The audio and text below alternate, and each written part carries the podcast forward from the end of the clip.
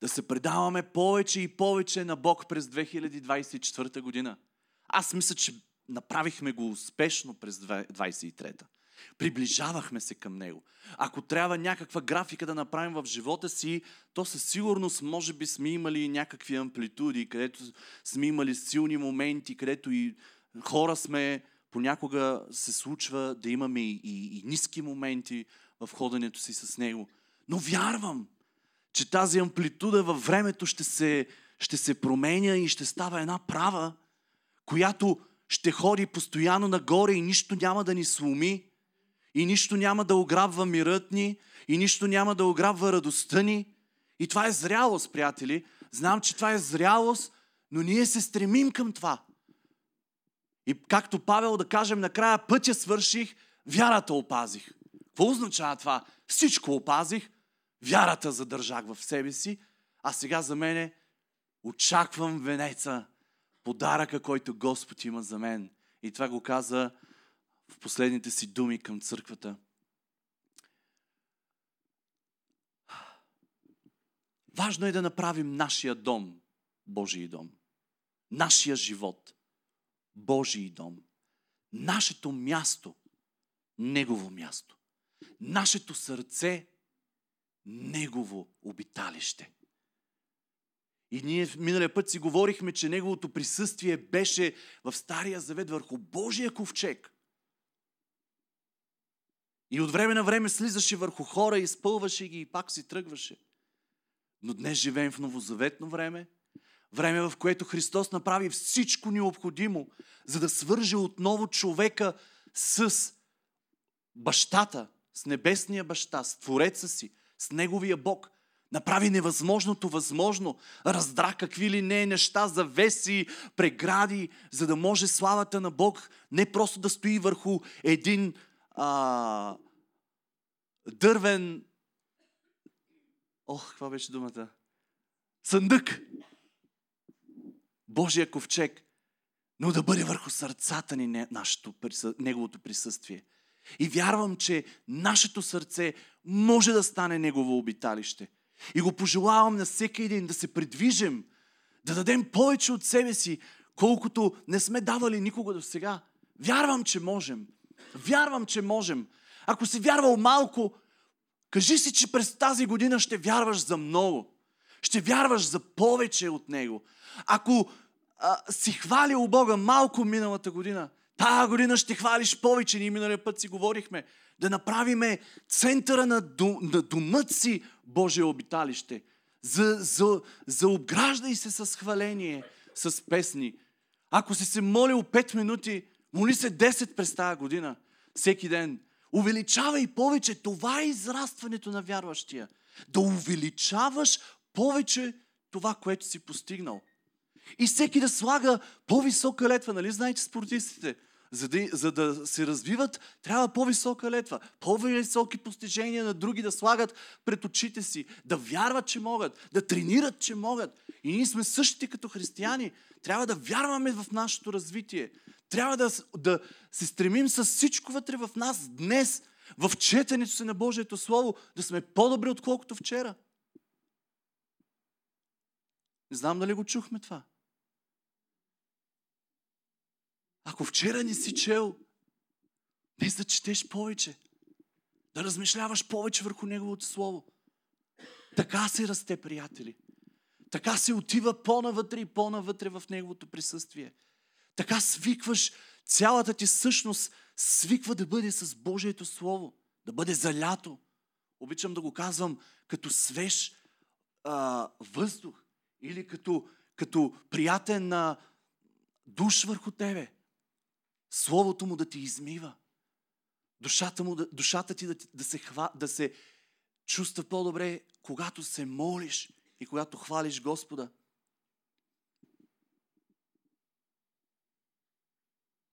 Ако си благославял малко, през тази година да благославяш повече. Ако си се раздавал до някаква степен, сега да започнеш още повече да се раздаваш. Ако си бил с две крачки напред, сега да станеш през тази година с 20 крачки напред в неговия път. Да извървиш повече, отколкото си извървял. Ако си имал някакво откровение за Него, да си кажеш, искам да те познавам повече. И когато го пеем, не просто да го пеем, но наистина да го завярваме, че можем да познаваме повече от Него. Това е растеж. Това е да направиш малко повече в живота си, да направиш място за Него. Много е интересно, през цялата Библия можем да срещнем примери след примери на хора, които са правили място за Него. И аз ви дадах миналия път един пример как Божия ковчег остана за 3 месеца в една къща. В друга къща остана 20 години. И тия домове бяха повече от благословени във всяка една област на живота им, понеже Божието беше в домът им. Днес не търсим съндъци, за да си ги вкараме в, в, в домовете си, но търсим Божието присъствие, което да вкараме в домовете си.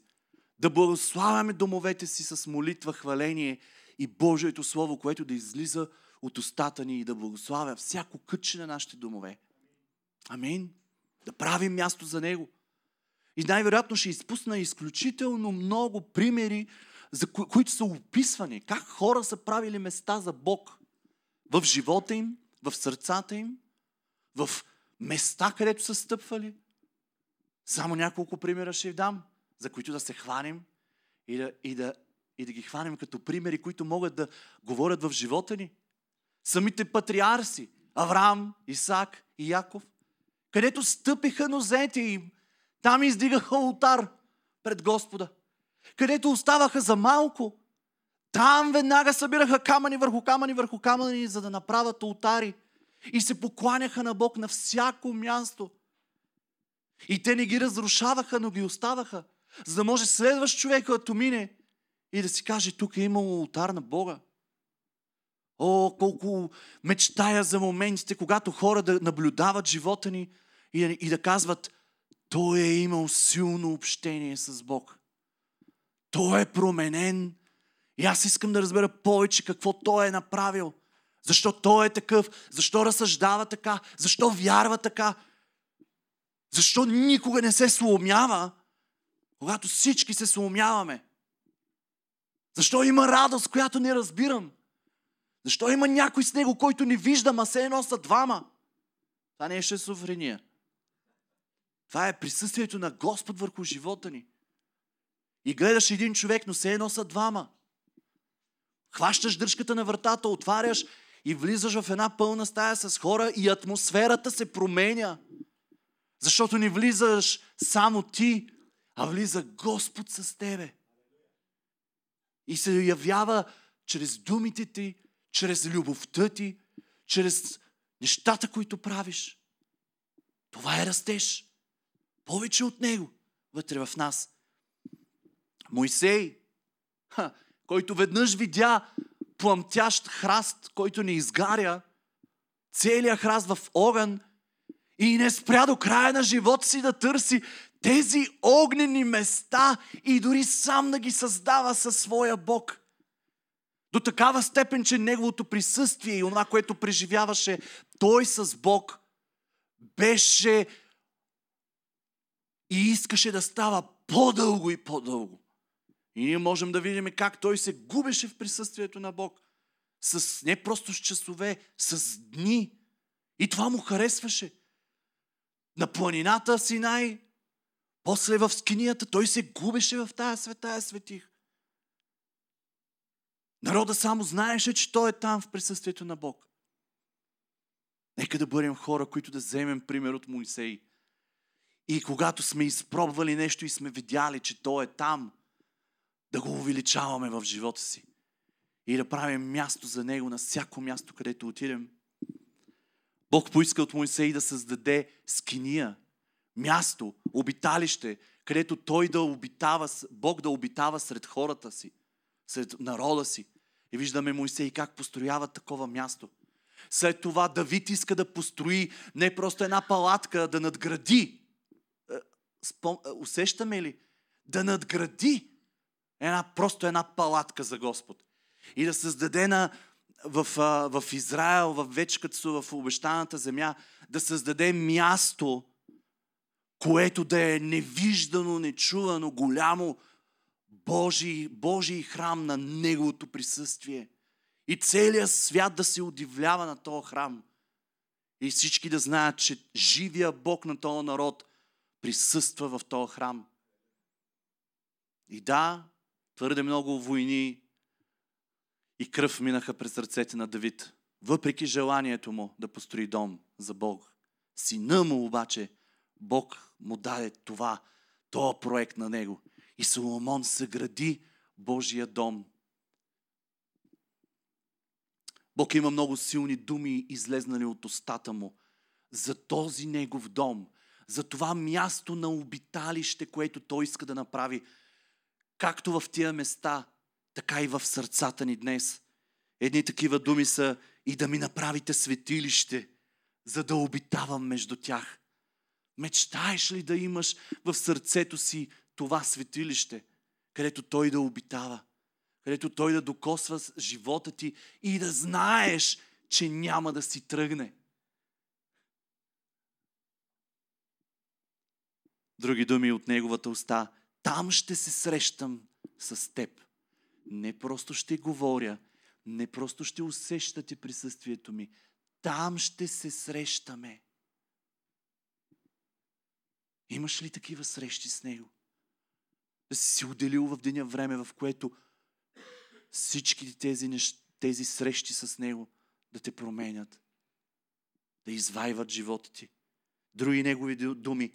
Там ще се срещам с израелтяните и това място ще се освещава с славата ми. Има места, на които са стъпвали нозете ми изведнъж, без да разбирам, знам, че тук е имал християнин. Земята изведнъж е свята. Просто се усеща. Усеща се. Влезнах онзи ден едни клиенти в сладкарницата и още с влизането им аз знаех, че те са християни. Обаче си мълчах. И изведнъж те заговориха. И се разпознахме. И си казвам, знаех си. Просто се познава, усеща се Божието присъствие в говоренето на хората дори, в погледа им, в държанието им. И ако хората не могат да видят Христос в нас, това означава, че още трябва да поработим. И днес, 2024 година, е деня, е годината, в която да израснем. Така че ако хората малко са виждали в нас, даже повече трябвало да им обясняваме, че Той е в нас и че вярваме в Бог, не са го виждали толкова в живота ни, през тази година да направим крачки, в които хората да виждат Бог и да го разпознават вътре в нас. Да направим място за Бог. И докато правим място за Бог, това място ще започне нас да променя. Обичаш ли си времето с Бог? Ослажда ли ти се? Знаеш ли, че в това време, в което си си отделил, Никога това време няма да е било същото, както преди. И ще си тръгнеш от това място напълно различен. Всеки ден стоя с това очакване сутрин, когато имам моето време с Господ. И знам, че за всяка среща мога да излизам по-зрял, по-благословен, по-разбиращ Бог, повече усещащ Бог. Можем. Дадено ни е.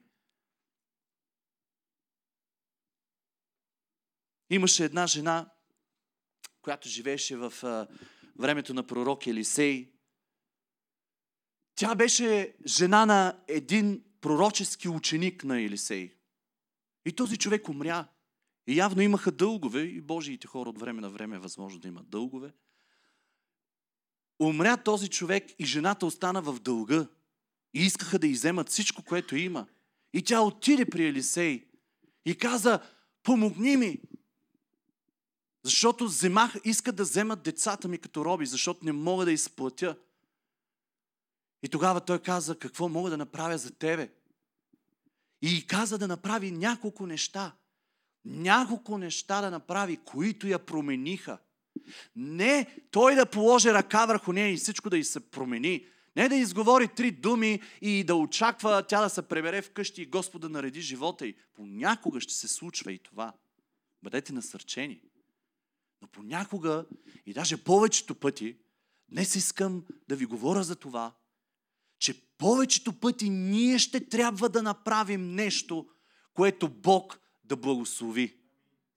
И това нещо не е човешко усилие, а е Божие откровение, което ние да направим с ръцете си. Мисля, че трябва да направим разлика и да го държим през цялото време това в умовете си. Не просто човешка идея, която Бог да благослови, но да бъдем изпълнители на онова, което Той ни казва, за да бъдем благословени. Това е различно. На това се казва да изпълниш откровение. Елисей каза, иди вземи на заем от всичките си съседи много празни съдове. После влез, затвори вратата зад себе си. Представете си тази жена с легени, тенджери, а, чини, купички, ма какво ли не, мож, не намери, евентуално турби, в които може да събере. Всичко, което можеше да бъде като съд, за да бъде напълнено. И влиза в стаята с синовете си и казва, наливай от маслото във всички тези съдове. Пълни и слагай на страна. Това беше. И тя си отиде от него и затвори вратата зад себе си и синовете си. И те донасяха съдовете при нея, а тя наливаше. След като съдовете се напълниха, жената каза на един от синовете си, днес ми, донеси ми още един съд. А той отговори, няма друг съд. Мамо, това е. И маслото престана. Това успяхме да съберем. Назаем. От, как, от всеки, който можахме да вземем. И от вкъщи. И това е последния съд. Тогава маслото престана. Тогава тя дойде и извести на Божия човека. Той каза, иди, продай маслото и плати дълга си. И живей с останалото ти и синовете ти. Отчаяната вдовица дали осъзнаваше, че всъщност благословението й зависи от празнината, която може да събере? От празните съдове, които може да събере. И тази сутрин искам да те предизвикам. 2024 година да бъде година, в която да събираш празнота. Не се срамувай за празните неща в живота ти. Не се срамувай от тези места, които са сухи, празни и не стават за нищо.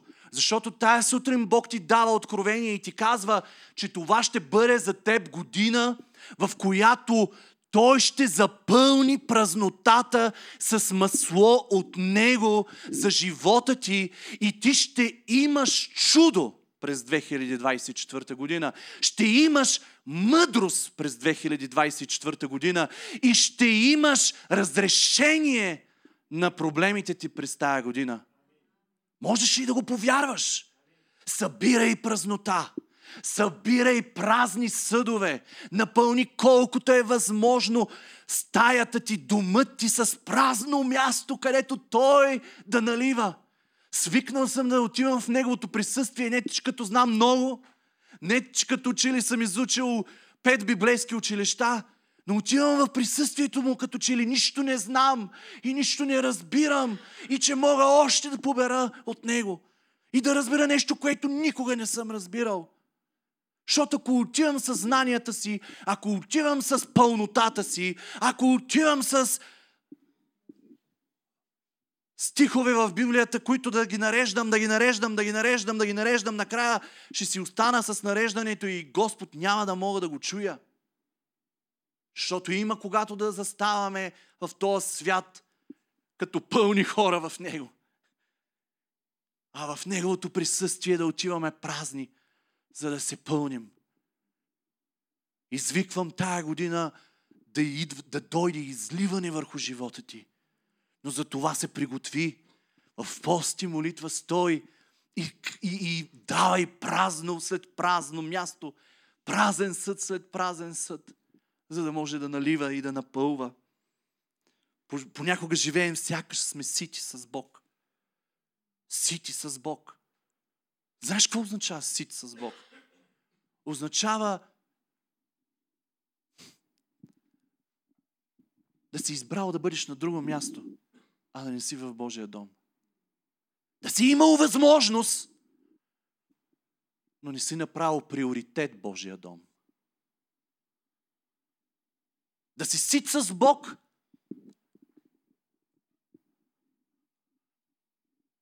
означава да си кажеш, ми аз мога да пропусна и това, и това, и това, и да дойда малко по-късно. Не, знам, че не ги осъзнаваме тия неща, но ви давам откровение. Защото ако си гладен, ще станеш рано. Не, не, не ни питайте колко ни е трудно да ставаме в неделя сутрин. И как да се разбуждаме, и как да се приготвяме, и как да дойдем с мир в събранието му. Мисля, че всички, които се усмихвате, знаете за какво става въпрос, особено ако имате челят. Ето трябва и ти да се приготвиш, и тях да приготвиш, и, и колата да приготвиш. Половин час ринах сняг. Всички го правим. Стани рано. Ако си закъснявал, поразни тази година да не закъсняваш.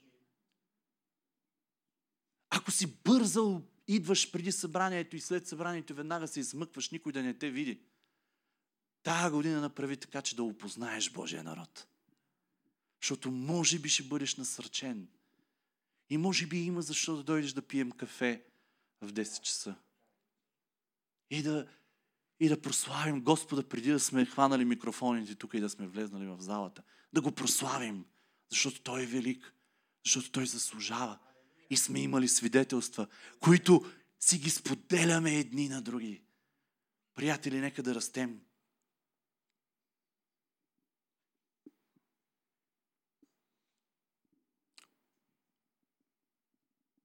Пропускаш събрания, той се изявява мощно. Мощно. Казвам ви в четвъртък, пасторското ми сърце рева. Свършихме да си говорим, свършихме да се молим, а душата ми реве.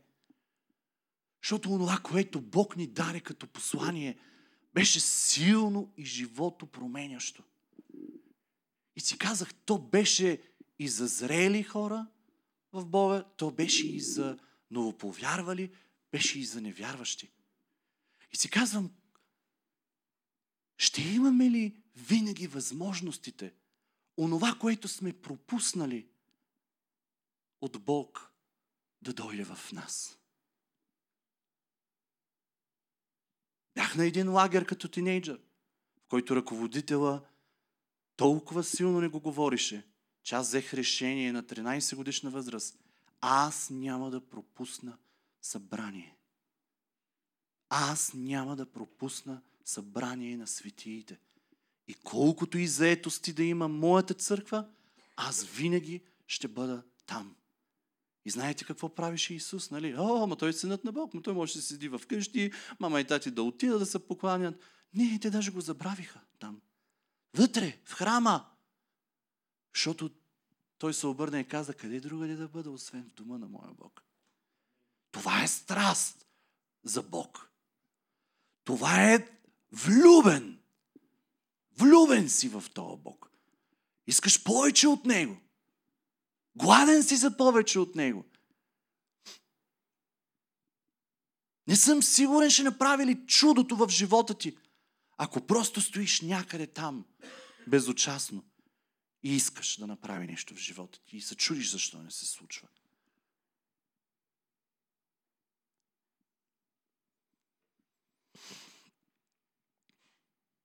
Защо едни никога не успяват? Ще се опитам да префразирам думите на Мария, която водеше групата. Защо едни никога не успяват? Винаги ходят в страх и не постигат успехи в Божието царство. Никога не виждат нещата така, както Бог ги вижда. А други използват всяка една възможност да действат и сякаш виждат с очите си така, както Бог вижда. Защото има друг дух друг дух. Нима другите, които се гледаха земята, не бяха Божии хора? Бяха. Но сред Божия народ имаше хора с друг дух. Последваха Господ напълно и изцяло. Ще ме потърсите ли с цялото си сърце? Не с половината си сърце, защото с другата половина търсиш други неща в света, но с цялото си сърце. Думите на Бог са ще го намерим, когато го потърсим с цялото си сърце. Намери го тази година с цялото си сърце. Не с половинчато. Ту те има, ту те няма, ту вярваш, ту не вярваш, ту обичаш този свят, ту обичаш Бог. И това е битка. Ето това е шизофрения вътре в тебе. Ту, ту си там, ту не си там. Битка, ставаш, лягаш, къде съм, кой съм, какво правя. Хем го вярвам, това пък нищо не... Провалям се. Какво става с мене? Нищо не става. Айде, Бог ти е виновен. Дим да те няма. Ами, не си направил достатъчно, приятелю. Да задържиш пламъка вътре в теб. Да се опиташ да вярваш с хората, които са вярвали и вярват по различен начин. Да си кажеш, бе, искам да имам тоя дух, бе.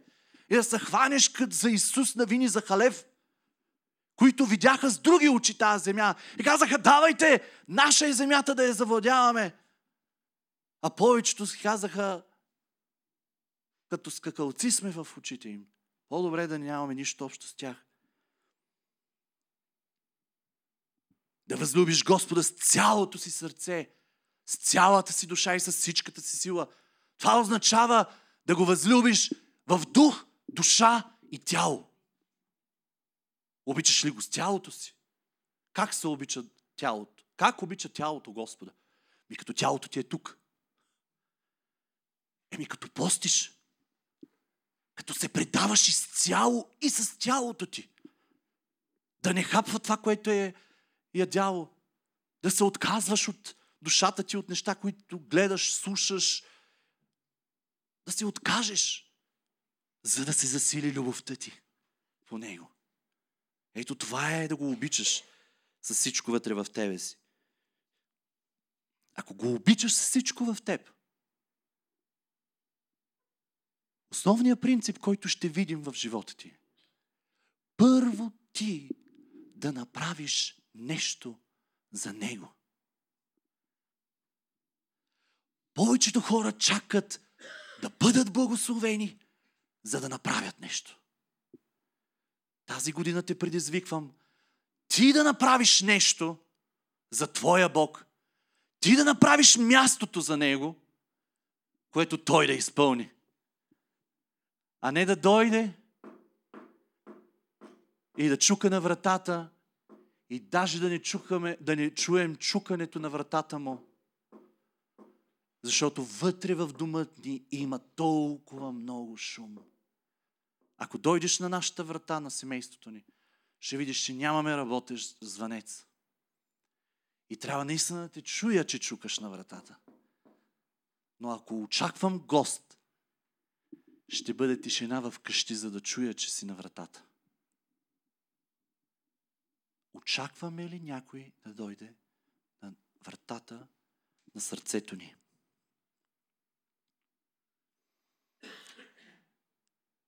Ако направиш нещо за Бог, след като Той е направил за теб, какво е това? Благодарност към Него.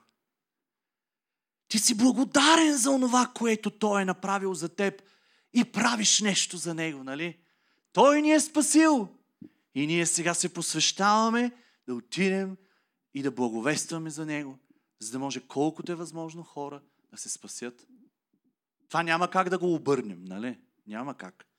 Но има много неща, които можем да направим. За Него, не просто от благодарност. Аз го наричам това страст по Бога. Когато си влюбен, ти правиш неща към любимия, не просто защото той е направил към тебе, това може да се случи след години и всички трябва да се влюбваме наново в същия човек, но да направиш нещо от любовта си, от страстта си по този човек, без да е направил нещо той. Това е страст по Бога. Другото е благодарност към Бога. Аз си мисля, че през тази година трябва да пораснем. От благодарност към Бога в които правим неща с благодарност, да отидем на място на страст по Бога, където да правим неща за Него, преди да се е случило нещото с нашия живот. Жената получи чудо, мъдрост, доходи до края на живота си, само защото беше покорна да направи това, което пророка й каза. Да направи нещо преди да бъде благословена. Очакваш ли чудо в живота си? Очакваш ли мъдрост в живота си? Очакваш ли финанси, доходи в живота ти? Направи място за Бог. Има още един случай, в който е много интересен, на който искам малко повече да наблегна в Библията. Човек, който прави нещо за Бог и след това Бог прави нещо за него, което трансформира живота му. Това е живота на една сунамка. Пак жена. Пак женски образ в Библията. Богата жена от Сунам. Нека да видим текста. Един ден Елисей замина в Сунам, където имаше една богата жена. И тя го задържа да яде хляб. И колкото пъти минаваше, се отбиваше там, за да яде хляб. После жената каза на мъжа си, много често мъже, жените ни ще имат мъдрост за някои работи да направим. Много често жени, ние като мъже ще имаме мъдрост да направим неща в живота ни. Така че, нека да работим заедно. В различни случаи ще идва мъдростта към единия, в другия случай ще дойде към другия. Няма нищо странно. Много в случая дойде мъдрост върху тази жена, върху съпругата. И тя каза на мъжа си, ето сега знам, че този, който постоянно наминава, а е възможно и да е бил човек, дето много е работил и не знам колко е вярвал в Бог, но възможно е. Тук може да се интерпретира просто. Постоянно наминава у нас е свят човек на Бога. Да направим, моля те, една малка стаичка над стената или над покрива, много не е ясно, но е нещо така нависоко в къщата, и да сложим в нея за него легло, маса, стол и светилник, за да се отбива там, когато идва при нас. Това беше богата жена. Думата означава забележителна, влиятелна, известна. Хората в Сунамия знаеха. Харесва ми фразата и тя го задържа да яде хляб.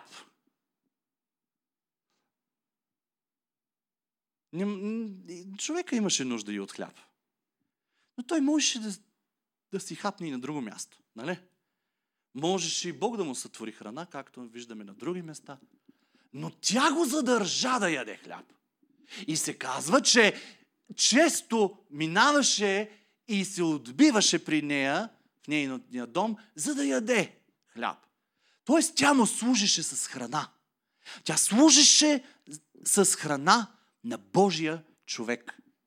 Та обаче, това беше през 2023 година. Сега сме 2024 година. И трябва да, да надградим онова, което сме правили за Божии, Божиите хора, Божия дом, Божието царство. Хранили сме. Сега идва момента, в който тя казва, бе, дай мъжо не просто да, да го храним, но да си има там една стайчка горе, където да си се усамотява, където си, да си остава колкото иска. Дай да му сложим едно легло, един стол, една маса. Всички тия неща са толкова символни, че можем да говорим цяла седмица, три дена да ви говоря само върху масата, само върху стола, само върху леглото. Но тези неща говорят за почивка и говорят за общение, за споделяне, за време заедно и за време на пълен покой. Ако мога да съкратя всичко. Тоест, да създадем място, където не просто, не просто да минава и да заминава, а да остава. Аз си мисля, че това е обиталище за Господ. Това е да направиш място в думът си, в което Божия човек да се чувства като у дома си. И ако тя го е направила за Божия човек, това означава, че го е направила за самия Бог.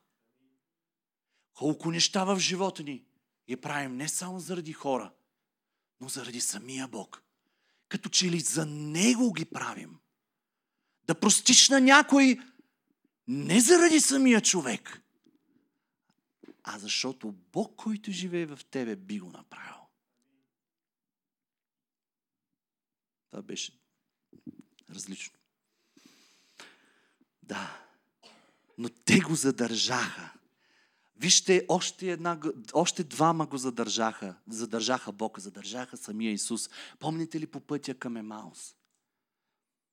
И приближиха селото, в което отиваха.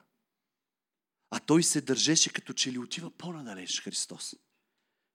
Но те го задържаха, без да го разпознават. Просто разпознават истина вътре в него, нещо живо вътре в него, което им носи живот. Те, те го задържаха и казаха, остани с нас, защото е привечер и денят вече е превалил. Приятелю, трябва да се намираш поводи и случаи, за да влизат думи в устата ни и мъдрост, за да задържаме.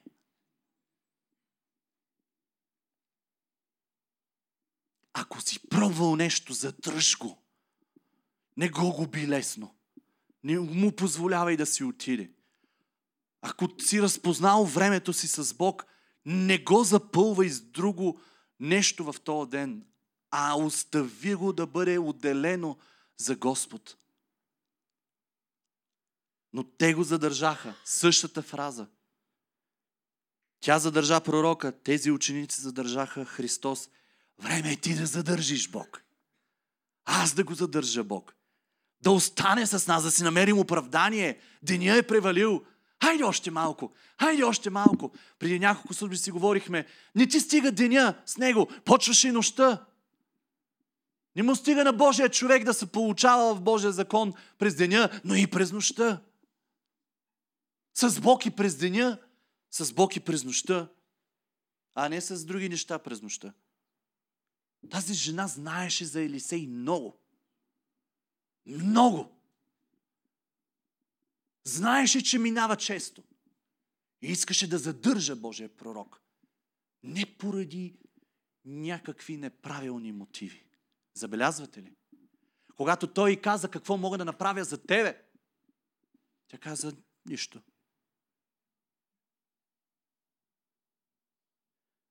Тази жена прави място в домът си не за ковчега на завета, но за Божия човек. Един вид за Бог. Сякаш всичко го прави за Него. И един ден, когато Елисей дойде там, отби се в стайчката и лежеше в нея. Вече се е направили, нали? Сещате. Словото го пропуска това, но вече стаята е направена и подредена. Един ден, когато Елисей дойде там, отби се в стаичката и лежеше в нея. Каза на слугата си Гези, повикай тази сунамка. Той дори май ни знаеше и името. Не вярвам, че е толкова скрито от нас просто така, без да има нещо вътре, за което се замислям. Но дори Божия човек може да не знае името ти. Дори целият свят може да не те разпознава и защо те вижда 50 пъти да не може да запомни името. Аз съм такъв. Някои се усмихват много хубаво. Патили са си от мен. Добре, че не те, наричам, не, не те наричам с други имена, поне си мълча. Но, приятели, целият свят може да не знае името ти. Ще те викат като сунамка, ще те викат като българката, ще те викат като сладкарката, ще те викат като а, счетоводителката, ще те викат като банкерката, ще те викат като детегледачката. Я викни я там. Но има някой, който знае името ти. Знае всичко, от което имаш нужда. И всичко, което става в живота ти. Знае страстта ти по Бога. И за това, че всичко го правиш с правилни мотиви, за да бъде благословен Господ.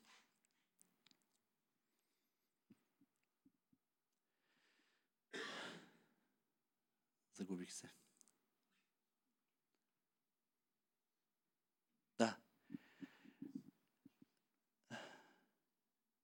Повика и тази сунамка.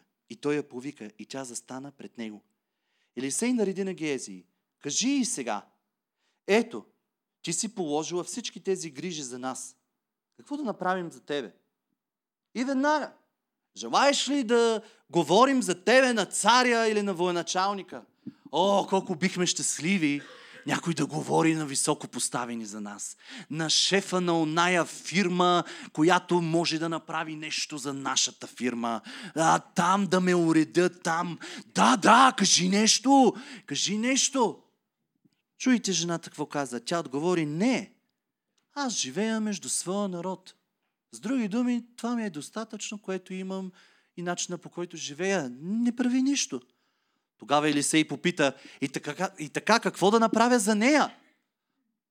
А Гиези отговори, тя няма син, а мъжа и е стар.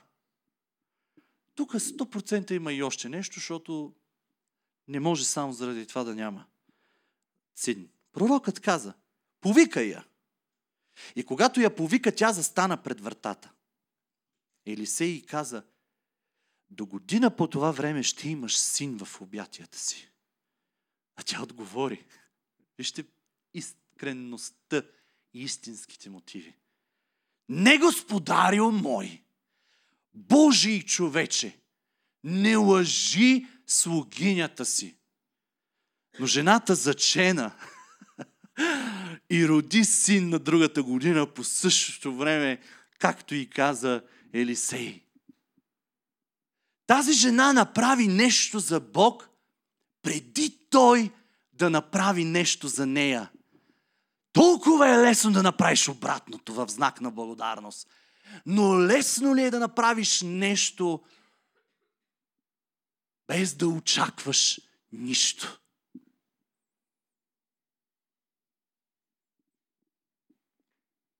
Давал си благодарност към хора, защото те са направили нещо за тебе. Хвалиш Бога, защото си го опитал и знаеш какво е направил.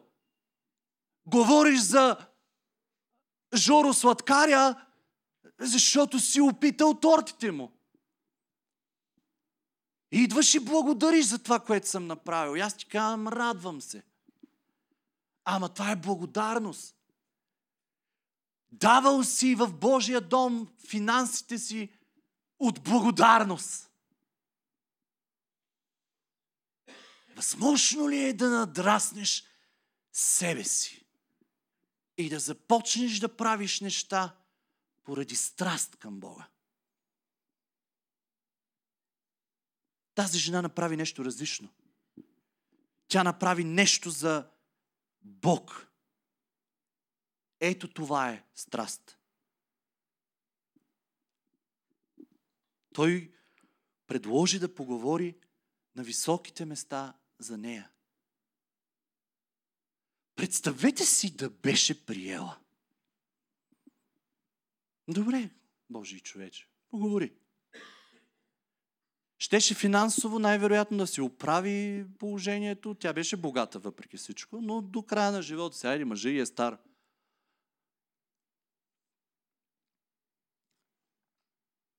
Може би щеш да получи слава, известност. Има хора, които се блазнат от тези работи. Положение в обществото. Но без син.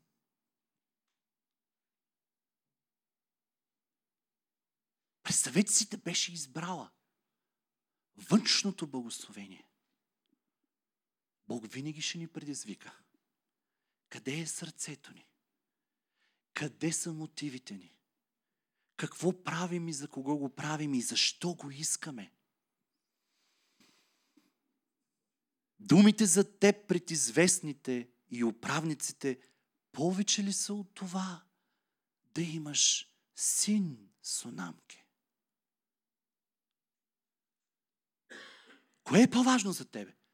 Да си благословен външно или да си благословен отвътре и да станеш различен?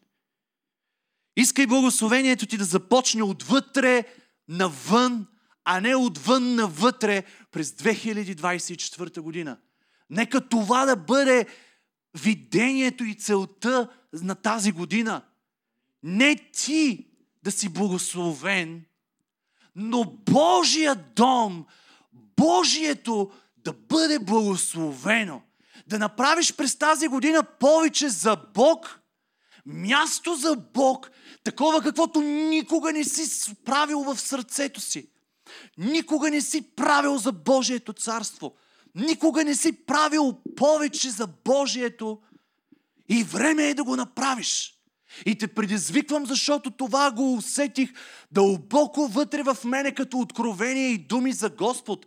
Нека 2024 година да бъде година, в която ти да не мислиш за себе си и за твоя дом, повече отколкото за Божия дом. За Божието. Да се предоставиш изцяло на Бог. И казвам ти, всичко останало ще се прибави. И ще ти го кажа както пророка го каза.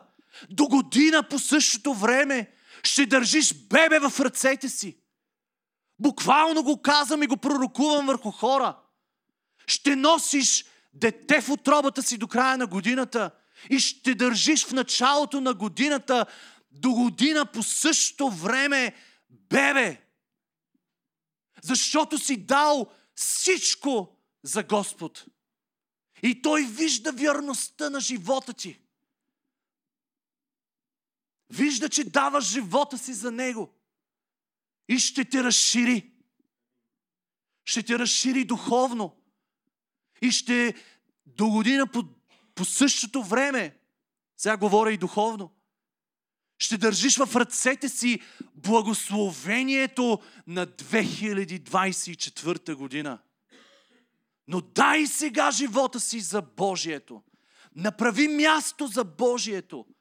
Стани Божий изцяло, с цялото си сърце, с цялата си душа, с всичката си сила. Вземи решенията, които трябва да вземеш.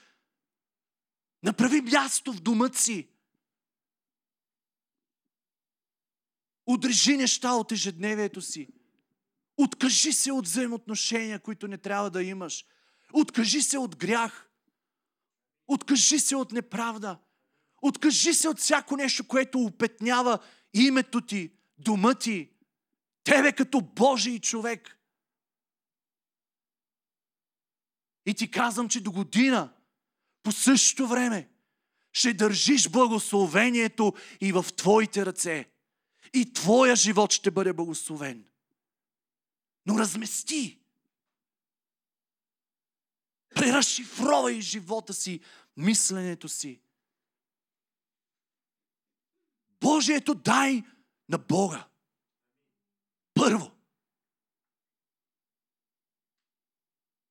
И всичко останало ще ти се прибави.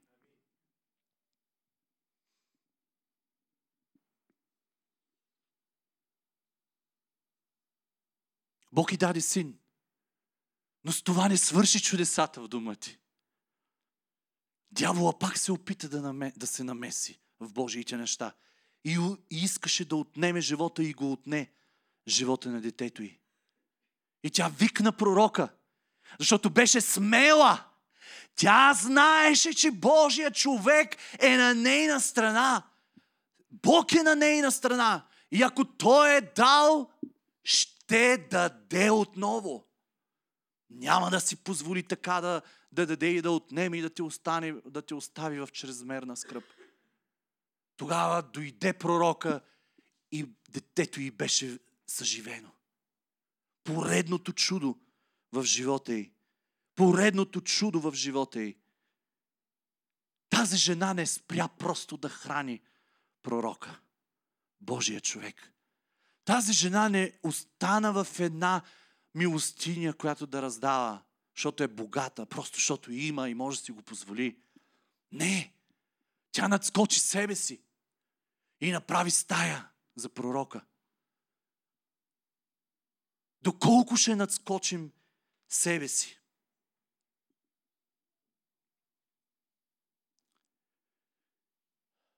Нейният дом се превърна на обиталище на Бог. И в онова време нямаше GSM-и. Елисей да й се обади, Сунамке, така не, не ти разбрах името. Сунамке, мога ли отново да мина, да намина, да почина, да спра няколко дена, да събера сили?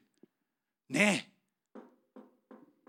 Изведнъж се чукаше на вратата. Отваря и вижда Божия човек. И той влиза и има своето време в тая стая.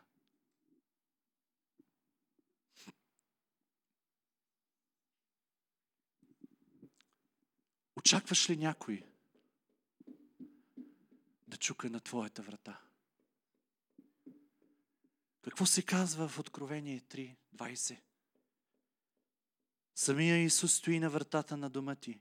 Ето стоя на вратата и хлопам. Ако някой чуе гласът ми, което означава, че ни вика по име, и отвори вратата, ще вляза при него и ще вечерям с него и той с мене. Значи всичко трябва да е готово вътре. Ще вечерям с него и той с мене.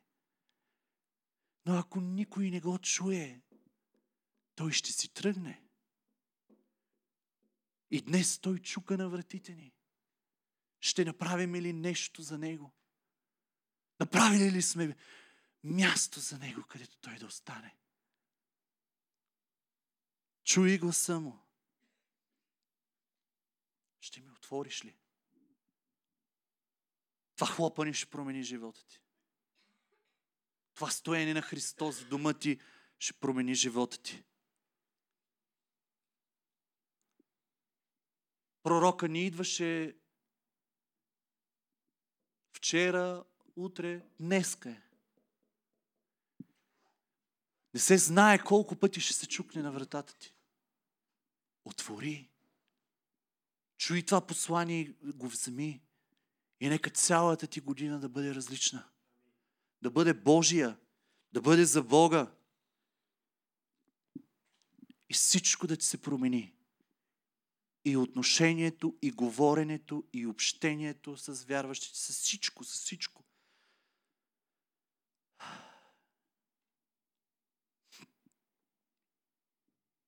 Може да нямаш вяра за дете. Може да нямаш вяра за нещо в живота ти. Но има и вяра за Божието. Може би не знаеш как Той може да направи неща в живота ти. Остави го това на Него. Твърде от отдавна не знам. Не знам как ще го направи. Но съм предал живота си на Него. Предал съм живота на семейството ми. И се опитвам да пазя мирът си. И да бъда пазач на мира в моя дом. Очите ми не са видяли неща. Но очите ми са фокусирани върху Божието. И ако Господ има за мен, аз ще видя неща. Тая сутрин Той ми говори. И нямаше да ви го говоря, ако не го бях усетил дълбоко в себе си. А когато Той казва, става. Сега е времето да го повярваш и да промениш. До година по същото време ще държиш в ръцете си благословението, което е за тебе. Но сега дай годината за Господа. Амин. Халелуя. Нека да затворим очи.